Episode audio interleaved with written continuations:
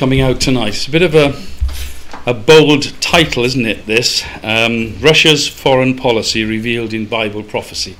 How could it possibly be that there's something written in this in this very ancient book which links in with uh, the present policy of the uh, country of Russia? Um, well, we hope to take a look at that and try and convince you that, that there is an important Bible prophecy dealing with the nation of Russia. Now, I just want to take you back, first of all, to um, a, a, magazine. This is the very earliest magazine of Christadelphians called Herald of the Kingdom. Volume 1, number 11, 1851. So we're going back an awful long time. And the editor of that magazine was a man by the name of John Thomas, a medical doctor. And he published an article by uh, a reverend from New York. And I just want to give you the, a few sentences from the opening paragraph of that article. And remember that at the time, Russia was under the rule of the Tsars. So this is what he says. Present aspect of Russia is the title. And this is what he says Russia, with an ambition that knows no bounds, with resources almost inexhaustible, and secret policy intriguing at every court in Europe, seeks to extend her territory over all of Central Asia and to outvie ancient Rome in the extent of her dominions and in the majesty of her power. Now, why was this article published? Why was it written? Why was it published? It's because it has to do with Bible prophecy. And, and the position, really, of Russia's foreign policy hasn't changed that much. It is one of expansion.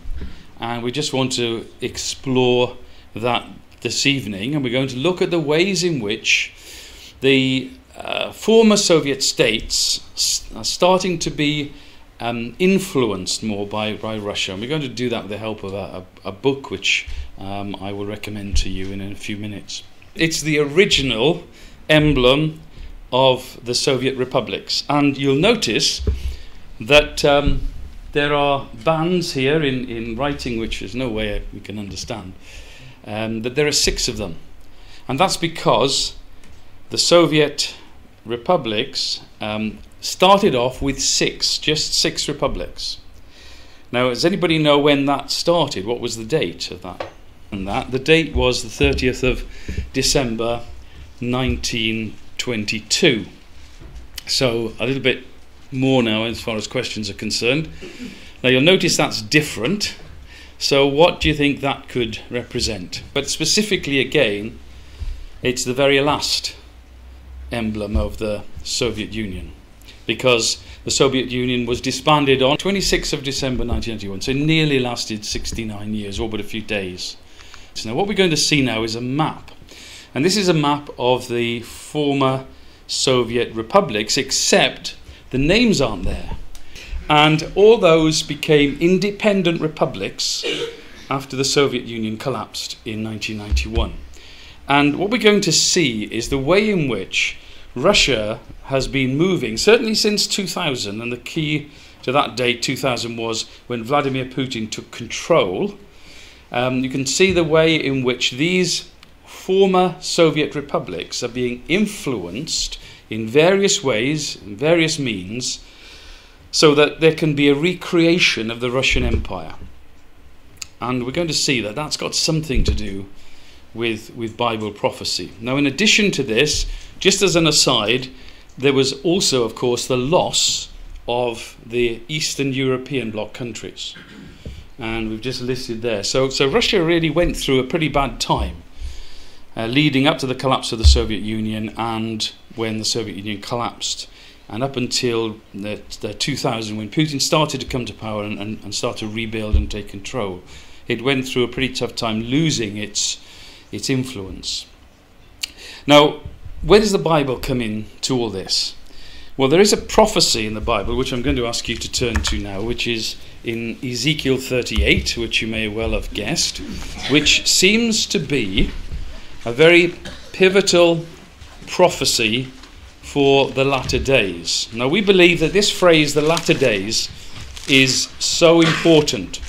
It's very important because we believe that the circumstances of this prophecy that we're going to briefly look at are happening in our own times. That those circumstances were not in existence in 1851 when that article was, was published in that Christadelphian magazine. But now they are almost fulfilled. And so we need to have a look at some of these things. And the first thing we want to look at, it's two primary headings that we're going to look at. The first one is this the alignment of nations under Gog. Well, what's all this about? Well, if you look at chapter 38 and you look at the very beginning of that, you can see that there's a prophecy directed. So it's the word of God being directed against Gog. Now, Gog is addressed here and it says it's of the land of Magog, and I'm reading from the King James Version, but you may find that you've got a more up to date version which changes what I'm going to read as the chief prince to Prince of Rosh, Meshech and Tubal, and Rosh is a name by which Russia was known many, many years ago. So we've got to identify these nations Rosh, Meshech, Tubal, and then there are other nations mentioned in chapter in verse 5 of the same chapter Persia, Ethiopia, Libya, other nations again, Gomer, Togarmah. But you can see that there's a geographical identification also, which helps us, and it says they are of the north quarters. And, and this invasion, which is spoken about in this chapter, is to come from the north. So there's verse 1 and verse 15, if we can just maybe turn over and have a look at verse 15. Still addressing this, this power called Gog, and thou shalt come from thy place out of the north parts, thou and many people with thee, all of them riding upon horses, a great company and a mighty army. Now, where are they going to go to? They are going to go, verse 8 tells us, against the mountains of Israel which have always been waste. Now that's interesting, isn't it? Because we can look back in fairly recent history and realize that up until the middle of the last century, that was the situation in the land of Israel, known then as, as Palestine, that it was a pretty desolate place with malaria swamps, with deserts and so on. And it's not like that at all today. So things have, have changed. This prophecy has, is directing a, a, a, at a time when that situation of it being waste is no longer in existence. So that really helps us to identify and pinpoint the time when this prophecy is going to come to pass. And another thing that helps us also in verse 8 and in verse 16, it is to take place after many days, in the latter years, or in the latter days. And those phrases will be found in verses 8 and verse 16. So when Ezekiel wrote this, it's about 500 years, uh, nearly 600 years before Christ. So that's 2,500, 600 years ago. And, and so it's one of these prophecies in the Bible that, that takes us right, right to the end times, we believe. Um, there are a lot of prophecies that don't do that, but this one certainly does. It projects us right into a time period which we can identify as, as our own. So, for that reason, it's pretty pivotal, really, isn't it? Because if it is telling us about a, an invasion that is to take place on the land of Israel, and if we to go on in reading this prophecy and in the next chapter, you'll see that there is a, an intervention that is going to take place. And that is going to be by the Lord Jesus Christ, who will have returned to the earth for that purpose, that he might save his people. And then that's the next bit, the important bit of this pivotal prophecy. What about this nation, this state of Israel? Where is this invasion going to take place? Well, it's going to take place, and as verse 8 says, on the mountains of Israel. It's going to take place on a people that were gathered out of nations and now dwell in the midst of the land.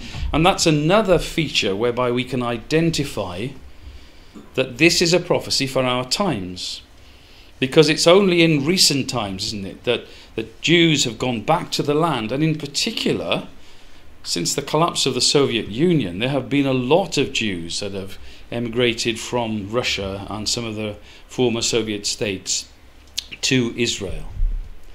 And we're going to come back to that point shortly. So they're going to dwell in the midst of the land, and this invasion is specific that this power, which we believe to be led by Russia, who we believe is the, is the Gog of Ezekiel 38, with all these other nations, is to come against my people Israel, and it will be as a cloud to cover the land.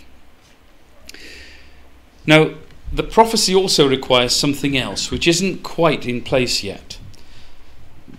It requires that Israel is to be at rest from all her enemies and dwelling without walls, bars, and gates. Now, we do know that there are things that have happened in recent times. We know that there's been a peace treaty with Egypt and then a peace treaty with Jordan. And then the civil war in Syria, which has brought Russia into play, has meant that the northern border of Israel on the Syrian side, that, that area there is, is secure. The, the Israelis feel quite happy about that. So there's the area of Lebanon, there's the Hezbollah, there's also the Palestinians. And so things are not quite in place where we can say absolutely that they are dwelling without walls, um, without bars and gates. And, and that's important for us to understand the prophecy because they do not expect this invasion to take place. It's pretty clear from when you read Ezekiel 38 that they do not expect it to happen at all. Now, the next slide, I'm going to just suggest to you where some of these nations in old times, in Ezekiel's day, where they were, where they were located geographically. And I know there are slight differences in, in where that might be, but I'm going to give you what I think is the, the answer to this, and we'll, we'll just see. One of the things about Bible prophecies, we can't be absolutely certain about every single detail precisely, but this is what I think we are being told and we are being directed to. So, just quickly, some of these nations, I haven't put them all on. Togarmah is, is in here. This is where that nation was located before. The southern Russian state, Russia, Russian states, or the Soviet states around this area. Rosh, of course, goes right up to, to Russia. Libya is mentioned in this prophecy as well, and it's over to North Africa. Cush, or um, uh, it's mentioned Ethiopia, but the, the word is Cush, and it refers to the area of southern Egypt, the uh, Nubian peoples that, that were there at the time. And then Persia is the old name for Iran. There's also a reference to the king of the north. Now, you won't find that in this prophecy, but you'll find it at the end of a very long prophecy in Daniel chapter 11, verses 40 to 45. And you'll find there reference to the king of the north. And the territory of the king of the north is north of Israel. And that's where Russia is at the moment. And that's where we've got the Russian flags because they've got two bases there a naval base and an air base, and their military base is, is there also. So, what do we know so far then? We, we know that um, Gog is prince of um, Rosh, Meshech, and Tubal. Possibly Meshech refers to Moscow, Tubal to the river Tobol, which is in Siberia. Um, we know that Russia is, is uh, present in Syria. We know that there is a relationship that Russia has with Iran and with Turkey. In fact, they quite often get together as a threesome and discuss issues. Um, they are allied, Russia is allied with Sudan and with Libya, and um, it's seeking control, and this is where we're going to go in a minute, it's seeking control and influence over the former uh, Soviet states. Now, I came across this book um, and uh, some articles or some posts by the writer of this book, and I decided to, to buy it and found it absolutely fascinating because what it does is it tells us about Russia's uh, movements at the moment, particularly over the former Soviet states. And there are seven stages in this his book. It's called Beyond Crimea, the New Russian Empire. And what it identifies is certain strategies and stages by which Russia is seeking influence over the former Soviet states, that it might bring them back under its control. And we're going to see something which is in all of these stages, which is, which is common almost to all of them, and that's going to be very relevant to what we are going to look at later regarding this invasion. So, this could take a while, so I'm going to go quite fast now and just go through these seven points very, very quickly. So, the first one is soft power. Now, what soft power is, it's a state's ability to wield its influence and culture and political values and foreign policies. A lot of states do this kind of thing, and it has to be something that's done uh, where people are drawn to it rather than it being forced upon them.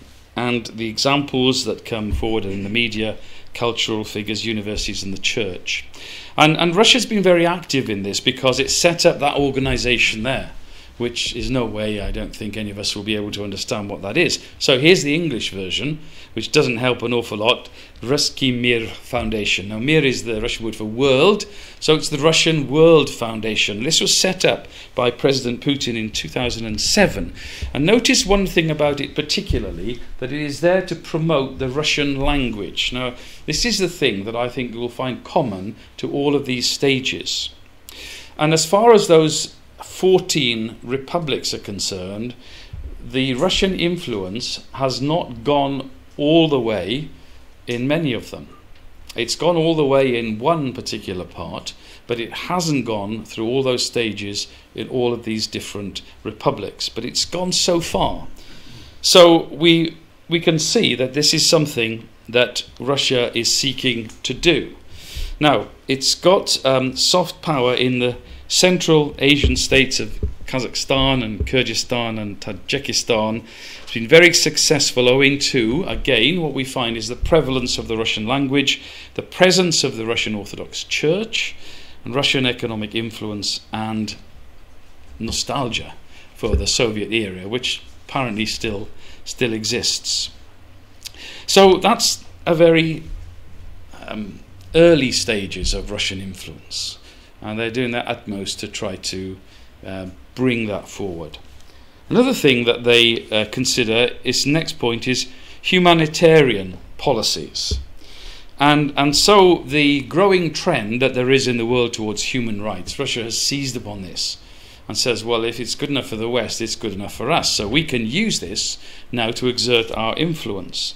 And of course, what they're wanting to do is to influence those Russians that have uh, migrated during the Soviet era to various states that they were, and the spread of the Russian language. And this uh, country here, Moldova, um, has long had this area here since I think 1990, Transnistria, which is an area where there are Russian troops. It's not a, recognized as a republic, not even by Russia, but it's a separatist area of Moldova. And you're going to see that there's more of these as we progress. So, employing a tactic like this, what Russia is able to do, if it's saying, look, we want to sort out the human rights in one of these um, countries that used to belong to the Soviet Union, um, it's diverting attention, first of all, from its own record, which is not particularly brilliant in human rights. Uh, it can questions the scope by which governments can protect minorities, and so it would discredit the governments. If they have Russians living in a particular area, and those Russians are not treated well, then the Russian can the Russian government, Moscow, can can criticize that country, and and it discredits it that they're not able to protect their minorities. Using uh, arguments such as legitimacy, justice, and national interests, where its actions are not supported by international law.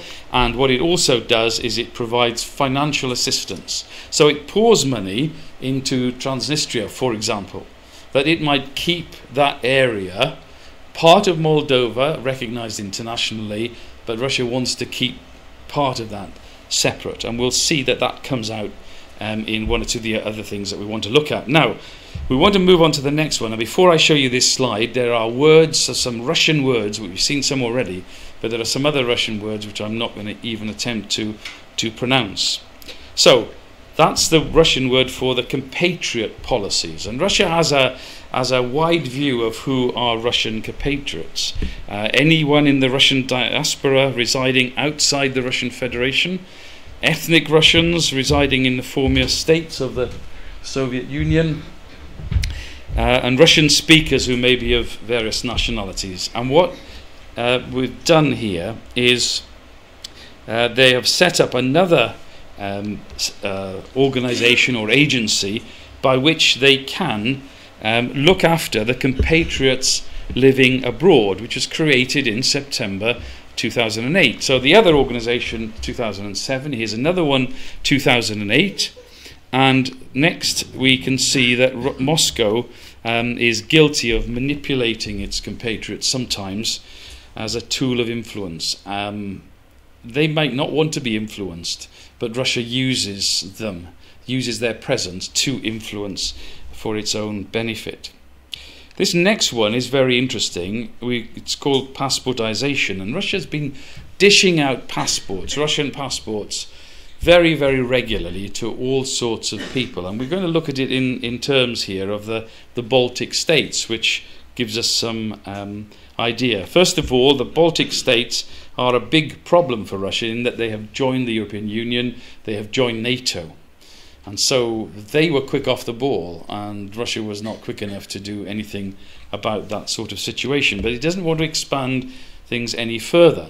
But what that has done is it's created a situation where in these Baltic states there were Russians who were um, living there in the Soviet era, and when the Soviet Union collapsed, of course, they needed to have a nationality. Their nationality is Russian, but they weren't living in Russia. They were living in Estonia, Latvia, and Lithuania. But because they were ethnic Russians, the Estonians, etc., didn't give them recognition, so they cannot get an, an Estonian passport or a Latvian passport and so on. So they, they're non citizens, as it were. So Russia stepped in, giving them Russian passports in, in those situations. And, and this, this um, tactic has, has been employed in other areas. Next, we go. I'm trying to get through these fairly quickly now. We're, uh, we've only got three more to go. Information warfare. The le- leading up to military conflict. So Russia is obviously stepping things up as, as it progresses. And, and what we find here is that it has got an issue at eastern Ukraine. If we look at this map, first of all, you can see that over this area here, eastern Ukraine, and the darker the blue, the more Russian speakers there are. And, and so this idea of the Russian language comes very much to the fore once again. And there are some in this area, separatists from Ukraine. This is all Ukraine here. And that, that Russia has, um, there, there, that there are so many Russian citizens, and, and many of them in that particular area want to be more allied with Russia. But yes, this is but this is Ukrainian sovereign territory. So what they do is they they step up their efforts with Russian propaganda, closing down Ukrainian television stations and and, and having Russian television stations. Uh, and so it is a way of moving the Russian policy forward. And remember what Russian policy is it's expansion. Now, there's a domino effect in all of this because what happens then as a result of that is that Ukraine now is an unstable republic. It's unstable because there's a large area here, particularly in this area here, where there was war, where there are Russian troops, where there are separatists. And as a result of that, any ambition that Ukraine might have had to join NATO or might have had to join the European Union is really been very much put on the back burner because neither the European Union nor NATO want to accept a country where there are uh, pretty serious conflicts within the country's borders. Next, there is protection, Russian propaganda about the mistreatment of compatriots is often brought to the fore as a means by which Russian troops can be sent in to regions as peacekeepers. And, and that action happened in Georgia in 2008 with two particular parts of Georgia which have now declared themselves as separate republics. We'll see the map in a minute. But the Russian Foreign Secretary, Sergei Lavrov, um, is saying that um, I'm afraid we can't help ourselves. We've got to go out and help our Russian compatriots if they're not being treated well, because that's in our constitution. So it's unavoidable. And um, these two territories here in, um, in the state of Georgia, which is this, all this area here is Georgia, but these two areas that I've put these squares around, Abkhazia and South Ossetia, have declared themselves separate republics. They're not part, they are part of Georgia internationally, but they've declared themselves as separate republics um, and they have um, links, clear links with Russia. And it is expected that in South Ossetia here, North Ossetia, which is just there, quite likely might amalgamate at some time in the future. So you can see that the, the former um, Soviet states are being influenced quite dramatically by, by Russia in many ways. And the final stage is that of annexation, and that, of course, took place in Crimea. And Crimea is part of Ukraine, but it's the only part so far that Russia has completely annexed to itself. And what is interesting about that, particularly, is this um, that when the Russian forces went in, they went in without any um, identification that they were Russians. And so Putin was able to say they're not Russian forces in Crimea. But of course, everybody knows that they were. And now Crimea is regarded completely as part of Russia. So that's what Russia is working towards. And I picked up this slide, which is interesting, based on the game of Monopoly. Oh, the other thing about Crimea was, by the way, virtually all Russian speaking in Crimea. So the Russian language again comes to the fore. So here's a, um, a, Monopoly board, passing Go, and then these are the places we've looked at already uh, Transnistria, Abkhazia, South Ossetia, and Crimea. And the question is, well, what next? And then we go to the Old Kent Road, Kazakhstan, and so on, and work your way around. And, and, and you can see that these um, these ones in red here are the, the Russian speakers, the percentage of the population that speak Russian. Now there is um, an interesting um, verse in Ezekiel 38. If we can go back there for a minute and see in verse 7 Be thou prepared and prepare for thyself, thou and all thy company that are assembled unto thee, and be thou a guard unto them. And that's exactly what Russia has been trying to do, to be a guard unto them. Now, there's another piece of information that I found um, very, very useful. Um, it's just, a, again, you can get this if you are interested. It's about 20 pages off the internet. It's headed up um, Moscow on the Mediterranean, Russia and Israel's relationship. So now we're getting more to think a little bit about the uh, prophecy of Ezekiel chapter 38. This has been prepared by the Foreign Policy Research Institute, which is something from the United States. And um, I just want to read a couple of paragraphs from, from that. So here's the first one. The ties between Russia and Israel have evolved as both states develop their individual post Cold War strategic views and policies. The steady progress that has been made since the restoration of diplomatic relations in 1991, and particularly since Vladimir Putin assumed office in 2000, represents a significant improvement in Israel's national security environment and an important gain for Russia's global and regional policy bilateral relations are the best they have been since 1991 and perhaps ever. So, what that's telling us is, in, in this pretty highbrow assessment of foreign policy relations, that Russia and Israel are very much coming together in cooperation, in trade, in other things.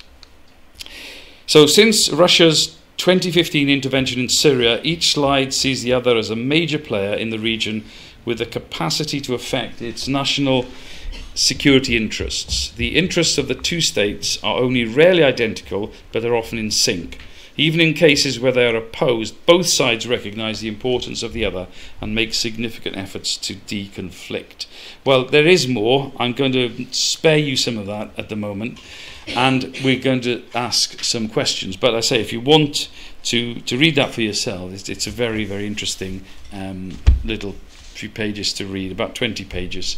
Um, and it's quite eye opening to see the way in which Israel and Russia are coming together. Now, that's quite significant because what we are expecting from this prophecy is the next phase for Israel to be at rest. Now, what would cause Israel to be at rest? Well, there are two things, I think. One could be that somebody becomes a guarantor for peace in the region certain things that have happened from the in the United States recently, the uh, recognition of Jerusalem as the capital of Israel by the United States, the moving of its embassy to Jerusalem from Tel Aviv, and other comments that have been made, like recognizing the Golan Heights as part of Israel and so on by America, has kind of ruled them out. Ruled them out as being somebody whom the Arab nations, Palestinians in particular, would be willing to work with to guarantee peace in the region. But that's where Russia has kind of stepped in. And this is very, very interesting because the other thing that needs to be resolved for Israel to be at rest is some kind of stability over the Palestinian problem that exists at the moment.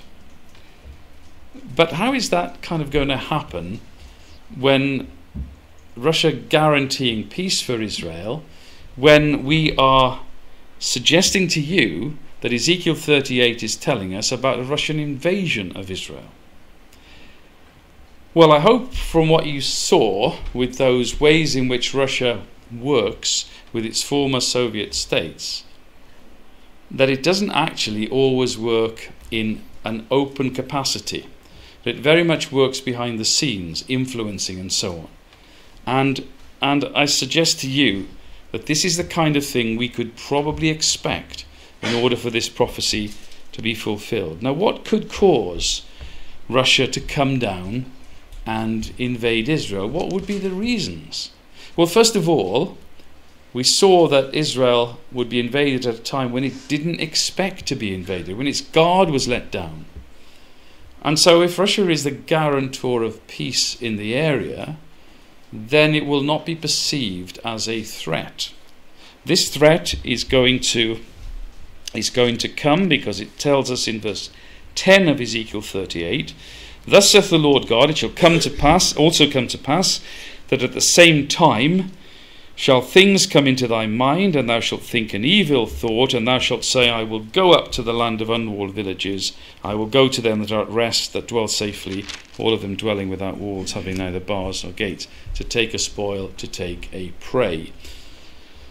Now, Israel is a more prosperous country than one would have ever thought it would have been. That's one thing. But there's perhaps a little bit more to it than that. I hope that you notice, because I tried to emphasize the importance of the Russian language as an influence for Russia to move into the former Soviet states. That was the main thing, that these are Russians. And if they're Russians, then we will try to protect the Russians. That's what the policy of Russia is. And it is interesting that there are now 1.5 million Russian Jews who are living in Israel, who have emigrated in the post Soviet era. And many of these are very clever people. And many of these have contributed to the prosperity of the state of Israel. Knowing what we know about how Russia has worked with the former Soviet states, from what we've briefly looked at and what we can discover in more detail if we want to try to find out about it, you can see that one of the goals on Putin's hidden agenda might well be that he wants to bring these people back. He wants to go and get them back into Russia. Now, that agrees with Bible prophecy in uh, Zechariah chapter 14. If we just take a quick look at this. Now, this is a prophecy of the same time, the same time of the invasion of Ezekiel 38. We've got an invasion of the land spoken about by the prophet Zechariah in chapter 14.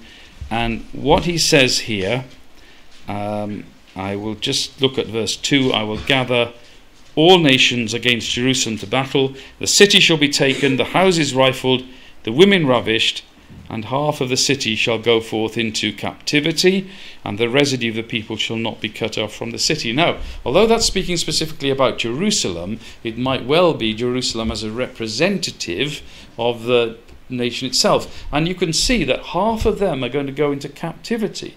This is prior to the return to the earth of the Lord Jesus Christ to save his people. And, and, and so it's not beyond the powers of uh, our imagination to think that that could well be one reason. Another possible reason might be that he might be able to say he needs to defend the cause of the Palestinians if Israel annexes the West Bank. And recently there have been suggestions that Israel want to do something in that area, which I'll show you in a minute. You see, allies that Russia has, it's not just um, with Israel, but it also is friendly to Iran and Syria and some other Arab countries. And somehow or other, it is maintaining a relationship with all of these countries who are sworn enemies with each other. It's something that, that America was not able to do. And so it's putting itself in a very, very good position to be the one who is to fulfill the prophecy of Ezekiel 38. Now, I'm not going to look at all this in any detail, but very recently, this month, Netanyahu, in a meeting that took place in Lisbon uh, with the Secretary of State, Mike Pompeo, suggested um, that I want US recognition for our sovereignty over the Jordan Valley and so on. And so the record and the, the, the report goes on to explain that's what they want. So it could be that at some point Russia thinks, having sorted out the peace, well, Israel now has gone a bit too far. And we need to try to satisfy our other allies. Big power in the region is Iran. And we need to do something, therefore, about the Palestinian problems.